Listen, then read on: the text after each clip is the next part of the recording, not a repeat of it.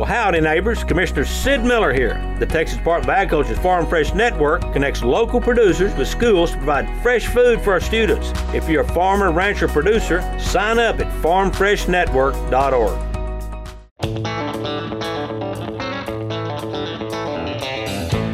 I'm Ed Buford with Rockin' Bee Land and Cattle in Huntington, Texas, and we're listening to the latest news in Texas agriculture, Texas Ag Today.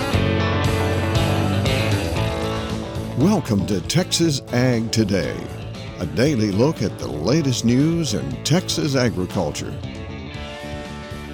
Texas Ag Today is produced by the Texas Farm Bureau Radio Network, with the largest farm news team in the Lone Star State. Now, here's the host of Texas Ag Today, Carrie Martin. Hello, Texas. I've got another episode of Texas Ag Today ready to roll for you. All you've got to do is jump on in with me and buckle up.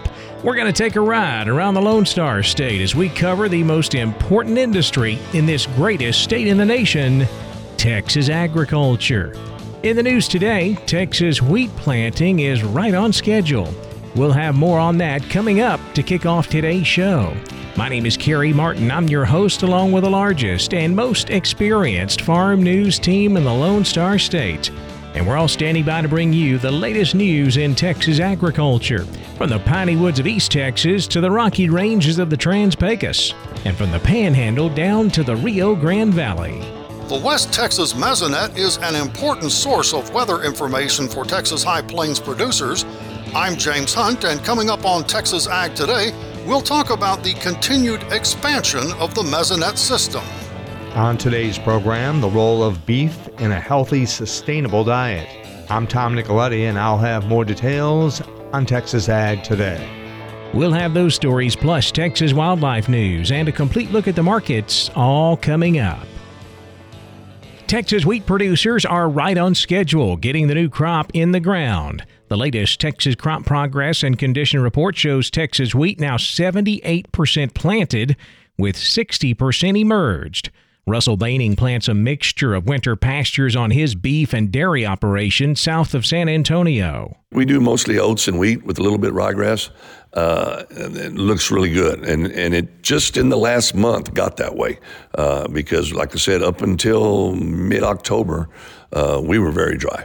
We had caught a little bit rain, uh, but not very much. So, but right now things are are looking good. Could use another rain because we're not extremely wet, uh, but but things are looking pretty good. The quality of this year's wheat crop is much improved over this same time last year. Here's the latest crop ratings showing 44% of the Texas wheat crop rated good to excellent, 37% fair, and 19% poor to very poor. The Texas Farm Service Agency is sending out ballots this week for county FSA committee elections. This week, the U.S. Department of Agriculture will begin mailing ballots for Farm Service Agency county and urban county committee elections to eligible agricultural producers and landowners. FSA county committee members help make important decisions about how federal farm programs are administered locally. FSA Administrator Zach Ducheneaux says these committees provide an opportunity for producers to play a meaningful role in delivering farm programs. And he hopes everyone who receives a ballot takes a few minutes to cast their vote and return it to their local FSA office in person or through the mail. To be eligible to vote in an FSA county committee election, producers must participate or cooperate in an FSA program. Ballots must be returned to the FSA office or postmarked by December 4th. For the Texas Farm Bureau Radio Network, I'm Jessica Domel. The Texas peanut harvest is a bit ahead of schedule this year, but we are the last state in the nation to harvest our crop. USDA's Brad Rippey.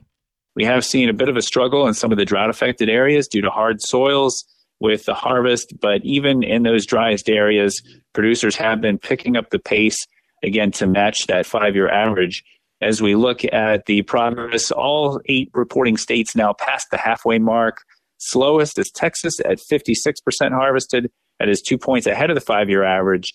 Peanut crop conditions here in Texas looking fairly good this year. 37% of the crop rated good to excellent, 55% rated fair, and only 8% of the Texas peanut crop rated poor to very poor. The West Texas Mesonet is an important source of weather information for Texas High Plains farmers and ranchers. James Hunt tells us the Mesonet system is expanding. The number of weather data collection sites included in the West Texas Mesonet system now totals 155.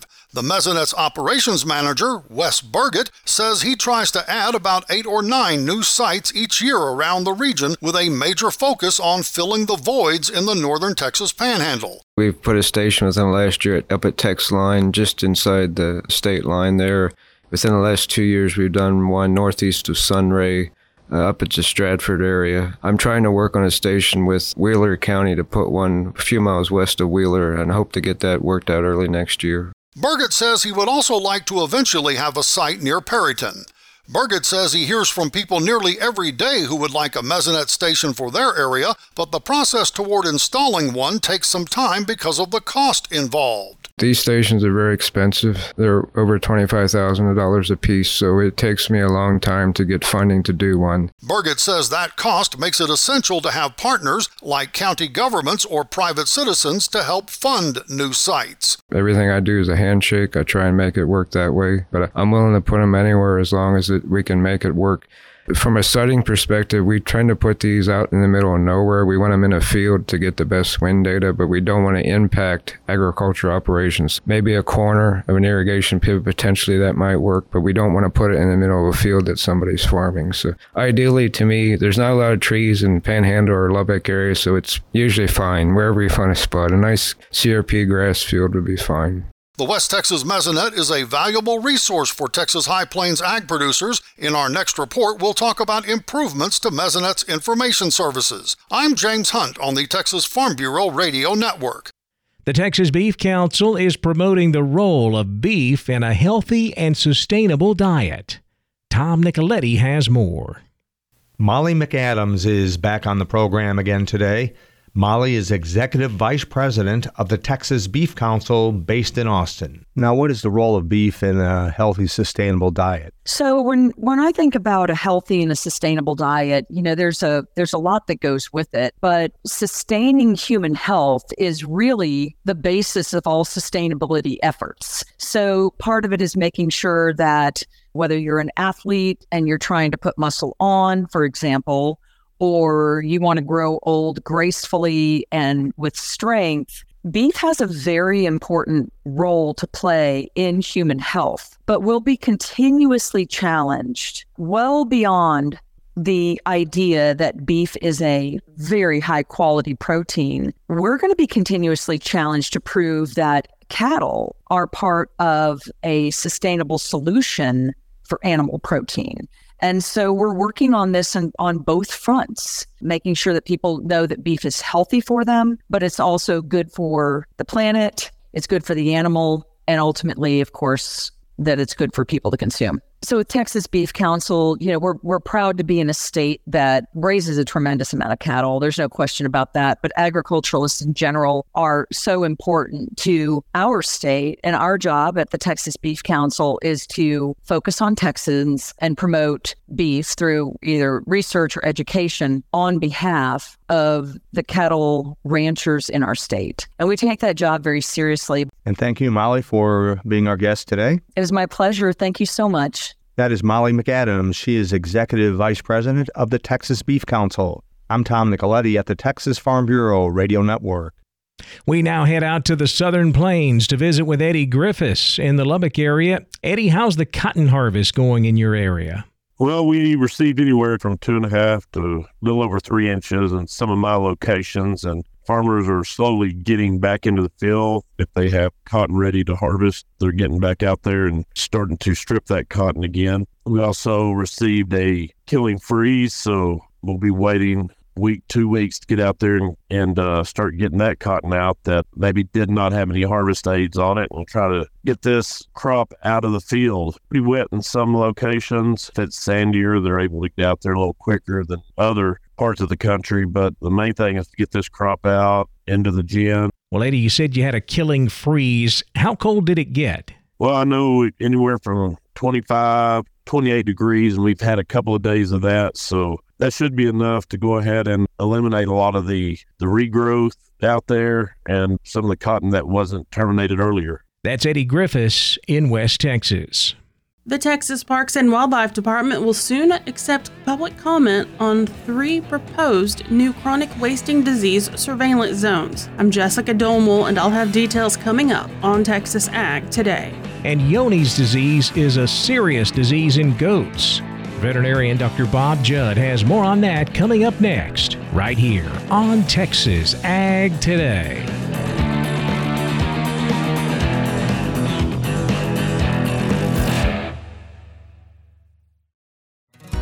Well, howdy, neighbors. Commissioner Sid Miller here. The Texas Department of Agriculture's Farm Fresh Network connects local producers with schools to provide fresh food for our students. If you're a farmer, rancher, producer, sign up at farmfreshnetwork.org.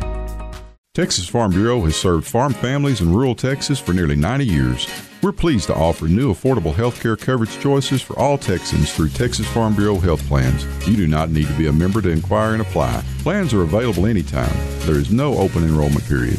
Our United Healthcare Choice Plus network of providers is one of the largest available. For more information about the different plans, how to apply, or to get a quote for you, your family, or your small business, visit tfbhealth.com. We're giving you the market information you need on Texas Ag Today. Johne's disease can be very serious in goats.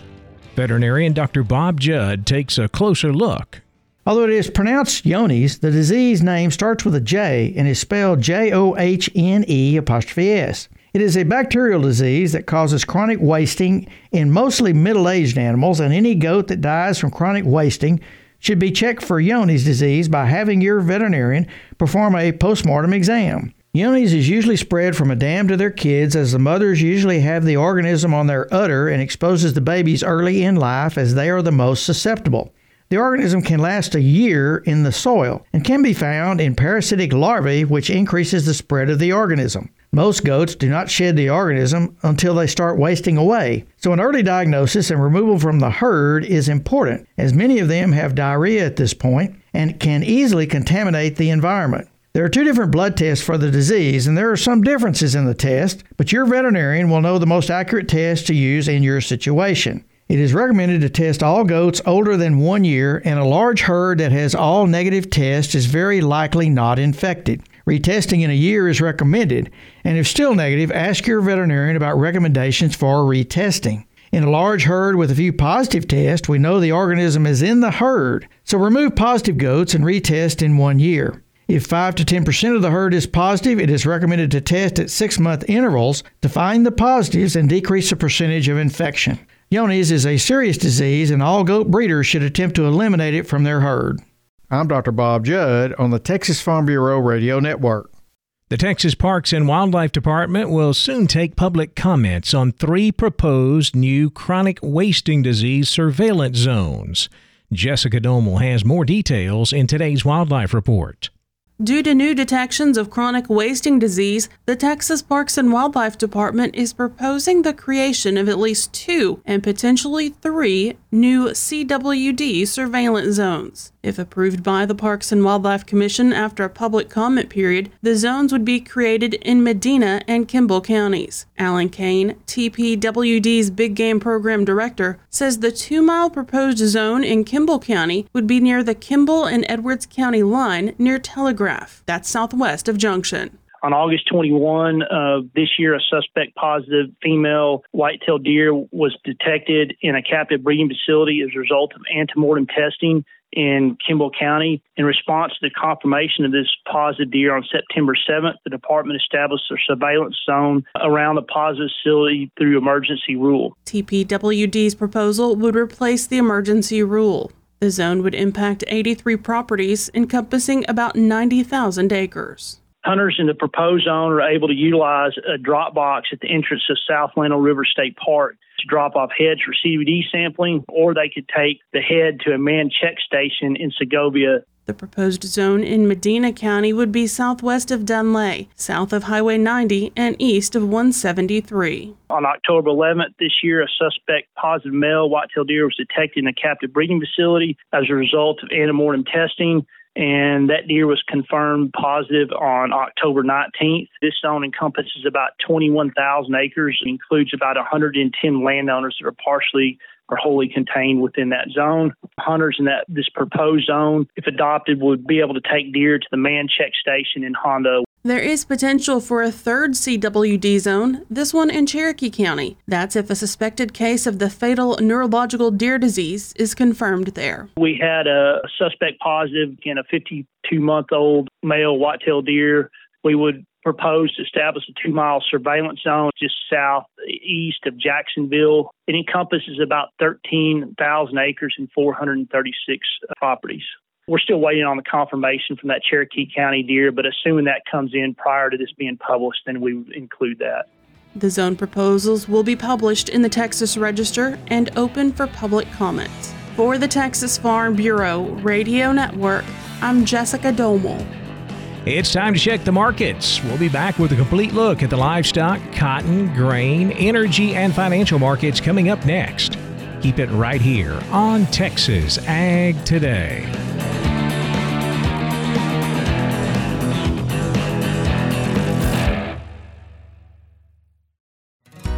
Well, howdy, neighbors. Commissioner Sid Miller here. The Texas Department of Agriculture's Farm Fresh Network connects local producers with schools to provide fresh food for our students. If you're a farmer, rancher, producer, sign up at farmfreshnetwork.org. Texas Farm Bureau has served farm families in rural Texas for nearly 90 years. We're pleased to offer new affordable health care coverage choices for all Texans through Texas Farm Bureau health plans. You do not need to be a member to inquire and apply. Plans are available anytime. There is no open enrollment period. Our United Healthcare Choice Plus network of providers is one of the largest available. For more information about the different plans, how to apply, or to get a quote for you, your family, or your small business, call 833 TX Health or visit 833txhealth.com. We're giving you the market information you need on Texas Ag Today. It was another day of massive drops in cattle futures. On Thursday, both live and feeder cattle taking big drops in the red. December live cattle dropped 505 to close at 174.35. February dropped $5, 174.47 with April live cattle down 467, 176.95. Bigger losses in the feeder market. November feeders dropped 555 at 229 even. January feeders down 785, 224.92, while March feeder cattle dropped 775, 227.25. Cash fed cattle market seeing some light trade, things starting to pick up for the week on Thursday. Sales here in the southern plains were at mostly 181. That's 4 bucks lower compared to last week. In the northern plains, dressed sales were at 287, which is 5 bucks lower than the previous week. Boxed beef was mixed Thursday, choice up 30 cents, 299.05. Select down 54 at 270.49. Now let's check the auction barns. We're walking the pens with Larry Marble. Benny Cox, producers in Cargyle, sold sheep and goats on Tuesday. Benny, how'd that thing go in San Angelo? Well, we got along good. We had right at 4,600, which is a, a, a, pretty good number for this time of year. Of course, last week it was awful short. Um, we we sold a few wool lambs, not hardly enough to talk about. It, they were they were sharply lower, but that was to be expected. The slaughtered lambs, these hair sheep type, they were 20, some of them as much as $40 lower. Most decline on those middle to heavyweight uh, classes. Um, the uh, slaughter ewes, they sold from week to $3 lower. Uh, we've been talking about that. They can't get off the bottom floor. Uh, kid goats, they sold near steady. That was surprising to me because they had a big jump last week. Uh, quality was pretty good on those kids. Uh, looking at the slaughter nannies, they bring from 80 to 140. Most of them kind of in that 105 to 121. Uh, some of those old big, big uh, Boer nannies, big, really good flesh, kind of straight barrels, would be the ones that bring over that dollar twenty. Most everything else well under that. The billies, uh, 160 to two dollars. The the couple of hair sheep or wool sheep type that we did sell, sell from two two twenty to uh, or so to about two twenty 256, I believe. Then we had those light into those slaughter uh, lambs that were hair sheep type from uh, 220 to 314. The heavyweights from 210 up to 231. Last week some of those rang like 260, I believe. Uh, on the slaughter ewes, they sell from 55 to 82, mostly 61 to 70. Kid goats sold in range from two dollars all the way up to 355, but mostly 272 to 335 on those that were surely going to processing. And then you've got some of those feeder kids that sold up as high as uh, 425, and they're planning on. Of course, they'll feed them into a higher market, of course. So those will be those little old 35, 40 pound things. Good. Any news on the cattle sale front? And we got about 130 or 40 right now. We do have a advertised uh, special calf sale in Junction re- re- a regular Thursday sale. A lot of times that'll gather, you know, a few cattle. I just don't know where they'd actually come from, but Right. uh, I think it'll be shy. I think it'll be shy of a thousand again this week. Well, tell everybody how to get a hold of you, Benny Cox. They can call me on my mobile. It's 325-234-4277. The office is the same area code, 653-3371. Or they can always look at the web, which is producersandcargyle.com. Neighbor, that's it for Walking the Pens, Texas Farm Bureau Radio Network. I'm Larry Marble. That's Benny Cox from Producers in Cargyle, San Angelo. And you're our neighbor, and you're listening to us on Texas Ag Today. Back over to the futures market now. Orlean hogs closed mixed Thursday. December contract down 5, 71.45, while February hogs are up 35 at 75.20. Class 3 milk was slightly lower. November milk down 2 cents, 17.13 a hundredweight, with December milk down 6 at 17.07. The cotton market had a higher close on Thursday, despite the fact that USDA's WASDE report that came out Thursday morning was somewhat bearish for the cotton market. That report showed U.S. cotton production up 273,000 bales to a total of 13.1 million bales, as our lower production here in Texas was more than offset by increases in other areas of the cotton belt. December cotton up 163 points, 76.52. March up 151 at 79.21. May cotton up 104 at 80.13 cents. The grain markets closed lower. That WASDE report Thursday morning showed a possible record corn crop for the United States. USDA estimating the size of this year's corn crop at 15.23 billion bushels. If that is true, it would be the largest corn crop in history here in the U.S. December corn dropped 8 cents to close at 468 a bushel. March corn down 7 and a quarter, 482 and 3 quarters.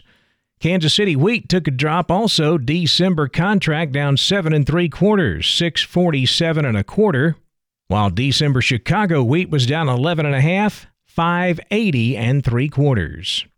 In the energy markets, December natural gas down 5 cents at 304. December West Texas crude up 24 at 75.57 a barrel. The financial markets lower Thursday afternoon. The Dow was down 215 points, 33,897. The Nasdaq down 115 at 13,534. The S&P down 32 at 4,350. That wraps up our look at the markets, and that wraps up this episode of Texas Ag Today. I'm Kerry Martin. Hope to see you back here next time as we cover the most important industry in this greatest state in the US of A Texas agriculture. Thanks for listening to Texas Ag Today. Be sure to subscribe to our podcast on Apple Podcasts, Google Podcasts, or Spotify. For more Texas Ag news and information, check out our website at texasfarmbureau.org or tfbradio.com. Texas Ag Today is a production of the Texas Farm Bureau Radio Network.